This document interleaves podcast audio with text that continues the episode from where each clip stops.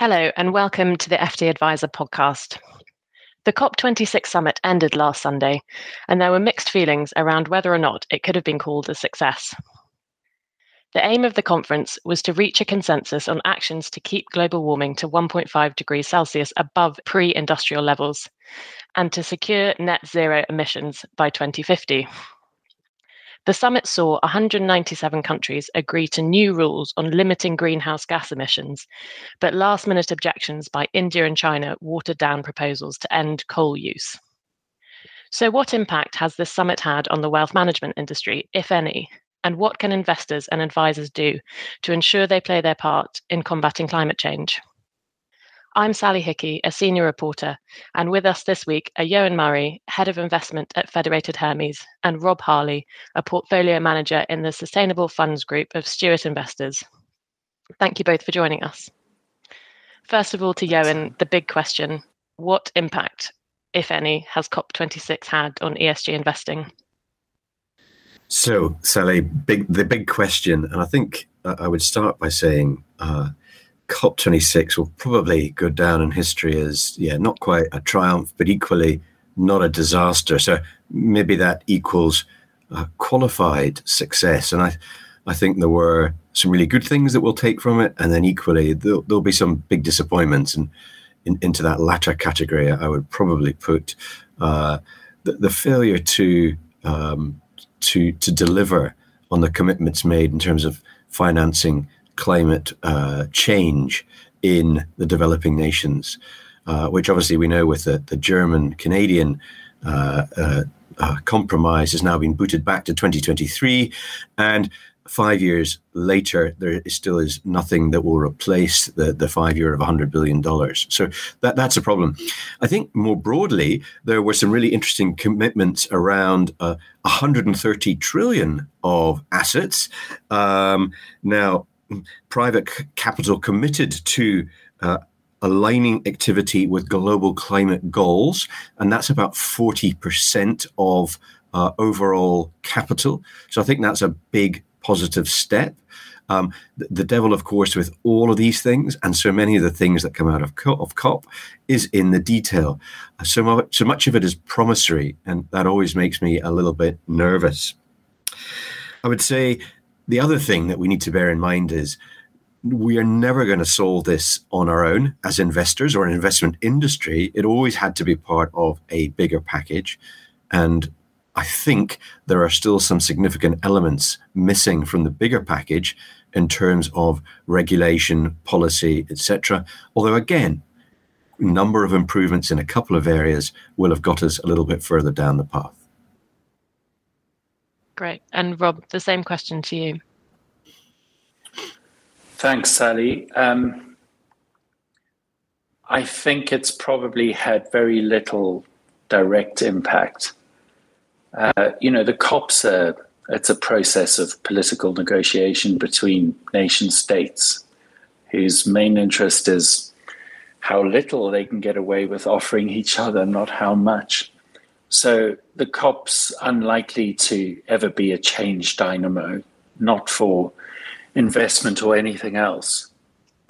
But whatever you know, whatever one's views are about the influence of the COP, I think there's a much bigger, more important, and much more meaningful process of change that's happening.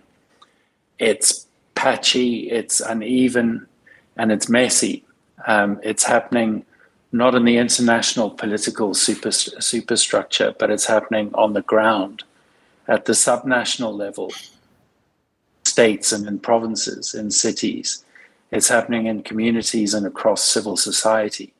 And it's happening in economies and in companies and markets and in our area of, of interest, which is, is investment.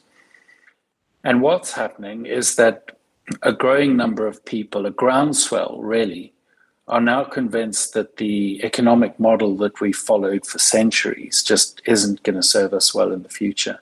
So I think people understand that the challenge of decarbonizing economies and reducing exposure to uh, to fossil fuels and, and also reduce consumption in general is just going to grow. And the companies most likely to succeed will be the companies that rise to, to this particular challenge and to the many other sustainable development challenges that we face. Capital tends to flow towards companies that are likely to be successful, and this is what drives investment. So, our view is that the, the direction of travel towards decarbonization is clear and it's unstoppable. Um, and so are the signposts to, to success, both for, for companies and investors. And that's even if we're still left trying to answer the big, the pace of travel, as Eoin implied. And and that brings me quite nicely onto my next question for you, Rob. Is your thoughts on the kind of the argument for divestment or activism when when trying to have an impact through investing? And just in layman's terms, this is whether investors choose not to invest in a climate climate harming company or whether they choose to use their investment to almost lobby the company to change. What are your views on that, Rob? divestment versus activism is is an interesting dichotomy. Um, I think it presupposes in problematic companies. that's your starting point. You know, we, we launched our first sustainability fund at Stewart Investors in 2005, and we did it because um, we believe that sustainable development would be a driver of investment performance. So we've spent the last 15 plus years investing our clients' money exclusively in high quality companies that we think are well positioned to contribute to and to benefit, benefit from sustainable development. And so these companies aren't candidates for divestment. If anything, we think they deserve more investment. Um, you know, but I, I, I, want to also enter into the spirit of, of your question um, about activism versus divestment. I, I don't think the answer is uniform or clear cut. I think it depends on the specific company, uh, on its history and, and track record. Um, I think it depends on how entrenched it is in doing certain profitable things that cause us difficulty. Um, Uh, it depends on how ambitious and visionary its leaders are about making change and how tolerant and patient its shareholders are about the process of change you know, these are just some of the many considerations that have to. An interesting case study is, is the Danish company Orsted, which is the world's largest developer of, of, of offshore wind power. But only a decade ago, it was 100% a fossil fuel company. Right now, 7% of all the power it produces still come from fossil fuels, but it's on track to be an entirely green energy company by 2023. We, we only invested in Orsted quite recently, um, I think about five or six months ago. You know, should, should we have been more positive earlier? Or should we have waited till it was 100% green energy? I, I don't know if there's a right answer. Um, the, the change at Orsted's been incredible, but it's also quite unusual. And I, I, think one needs to be careful about investing in companies that still have to pull off very big and difficult transformations.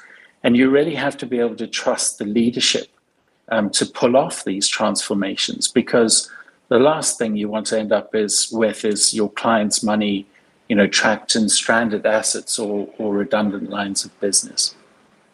Yeah, and and yeah, and you're you're nodding away there. Can I bring you in here? I'm, I'm loving I'm loving it. I'm furiously agreeing with uh, with Rob, and and maybe just to you know yeah build even further on some of the things that he said. I think it's worth thinking about this question in terms of uh, the the bigger context of what we need to do. So uh, I'll sort of summarize that in two ways. One, you know, 50% emissions reduction by 2030 and net zero by 2050. And as Rob said, that really means this is a whole uh, sort of big global economic systems problem. And one of the questions that I sort of frequently ask myself is uh, are, are, we in fact out of time to wholesale uh, change the manner in which we do things? Uh, even reflecting as far as saying, is capitalism uh, a, a, part of the answer, or it's uh, it, it's the it, it's this the system that got us here, is it also capable of getting us out of it? And the timeframes actually, I think, are so short. Eight years to 2030, 28 to 2050 that I think it behooves us to find ways to work with what we've got today. And Rob is absolutely bang on to say you almost need to go company by company and maybe even activity by activity to say, is this uh, activity capable of change in a sensible way to meet the goals that we need? Um, if it is, then I think as an investor, one should engage and encourage that company to make that change. Uh, of course, there will be some activities that simply aren't. And then I think you can make a, a case for divestment and or exclusion. But even that's problematic. And we've seen this uh, uh, with a number of announced exclusions policies that uh, that come out where people uh, or investors choose kind of rather arbitrary numbers for you know if uh, if activity X is less than 25% of a company's overall activity then that's okay and you know, guess what? Activity X usually is a number which doesn't preclude very much at all.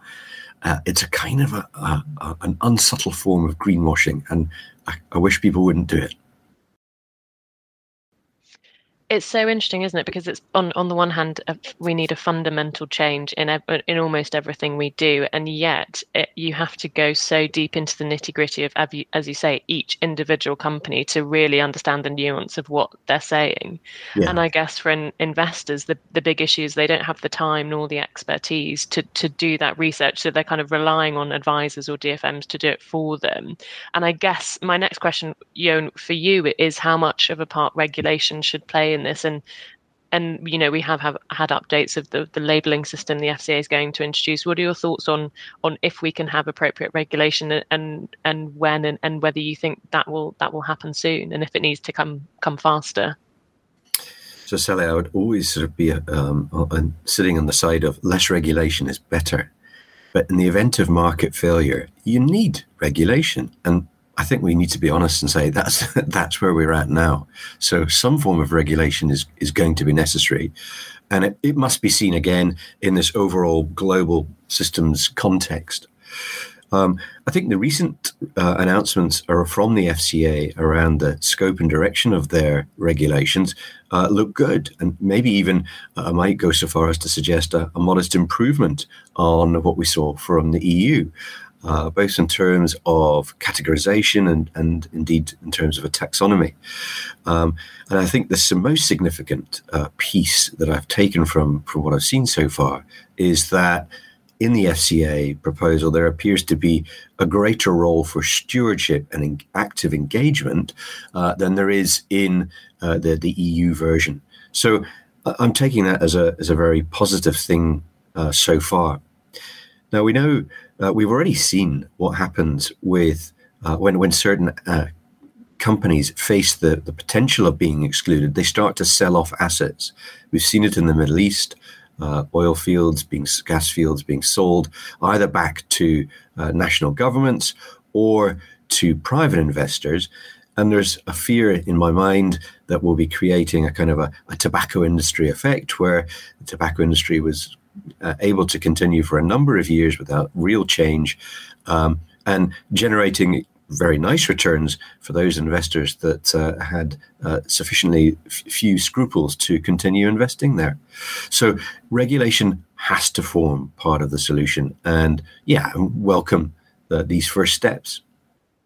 Sure. And and Rob, the same question to you on your thoughts of, of the regulation you've seen and the regulation y- you want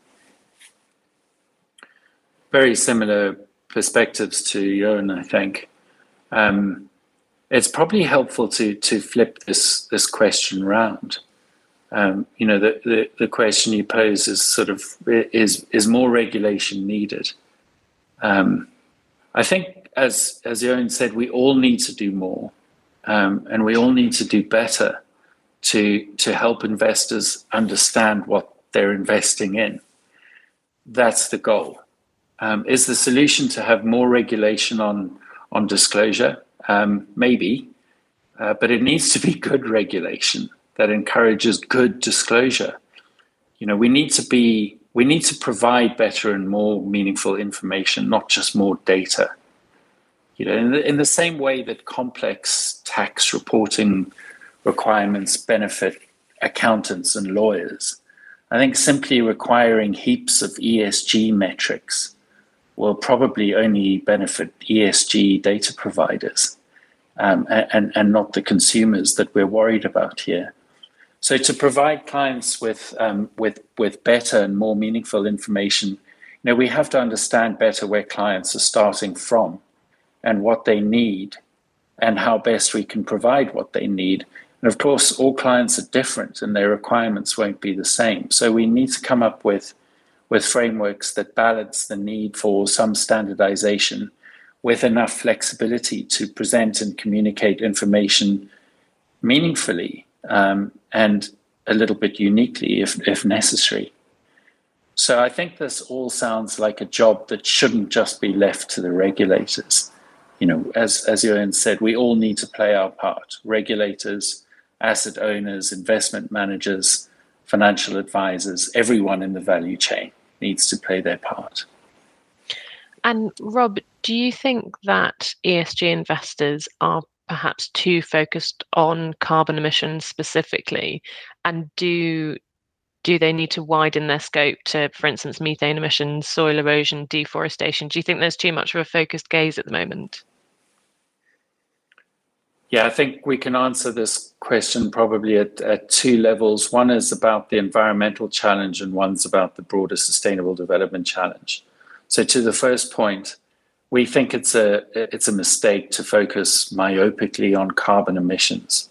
Instead of taking a broad view of the bigger envir- environmental challenge that we face which is really to to maintain healthy ecosystems and to use land and water and all other vital natural resources sustainably because we're currently using up natural resources 50% faster than than nature can regenerate um, we, we, we also think that just focusing on the environmental challenge is counterproductive to the whole idea of sustainable development. And, and this is the second point I'd like to make. Um, you know, if we think of sustainable development quite simply as economic and human development that meets present needs and future needs, but without depleting the planet's environmental resources, it, it means that investing for sustainable development requires us to understand that there's a there's a living web of connections and interdependencies between people and ecosystems.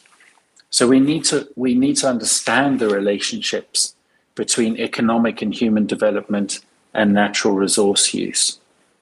So by way of example, just a, a simple chain of links um, let's imagine that we're trying to tackle the problem of poverty in, in a country in the global south. So, poverty eradication is linked to food security, is linked to climate change mitigation, is linked to sustainable land and water use, is linked to education, is linked to women's empowerment, is linked to access to healthcare is linked to income generation and on and on and on. Um, so, you know, of course, our investment choices, and Johan made this point earlier, our investment choices on their own aren't going to solve all these connected challenges, um, but they can play a part in helping make the links between different aspects of sustainable development stronger and more productive. And yeah, and what are your thoughts on that? Yeah, again, furiously agreeing with uh, with Rob. This is going to be a really dull podcast for your listeners. yeah, if only you would have different. You know, if you could have a bit of a fight, that would be great. but just to, uh, I, I would bring in. There are two global frameworks that immediately spring to mind, and the first is this concept of planetary boundaries. Uh, 2009, the Stockholm Institute brought them out, and at the time, uh, one of the leading scientists involved, a chap called Johan Rockström. Um, there's a wonderful TED podcast that you can still find on YouTube, in, in which he says, uh, "By the way, everyone, solving for climate change is the easy problem. Much more difficult were all of these other things." And I think that is absolutely, uh, absolutely bang on. The other framework, uh, and I think this is sort of alludes to uh, what Rob was saying as well, is the, the UN Sustainable Development Goals. They provide a really good signpost and, and guiding tool for, for all the things that we need to do and get right. Uh, and that's also us as investors. So we, we spent a, a while looking at the, the 17 goals, the 169 underlying targets, and so on. And of those 169 underlying targets, we think maybe 42, 43 are actually investable. But that's a good number, and we can really be working hard towards it. So that's very, very positive. And you're absolutely right. There are there, there are other issues out there, methane being the classic. Uh, 84 times more warming than uh, CO2 over, over a 20 year period. Uh, and lasts considerably uh, uh, less time in the atmosphere uh, than CO2 deforestation again something that was picked up at cop 19 billion dollars of public and private finance pledged to help uh, stop deforestation and including brazil. And very very sad to hear that the amazon probably these days is no longer a carbon sink due to the activity that's going on there.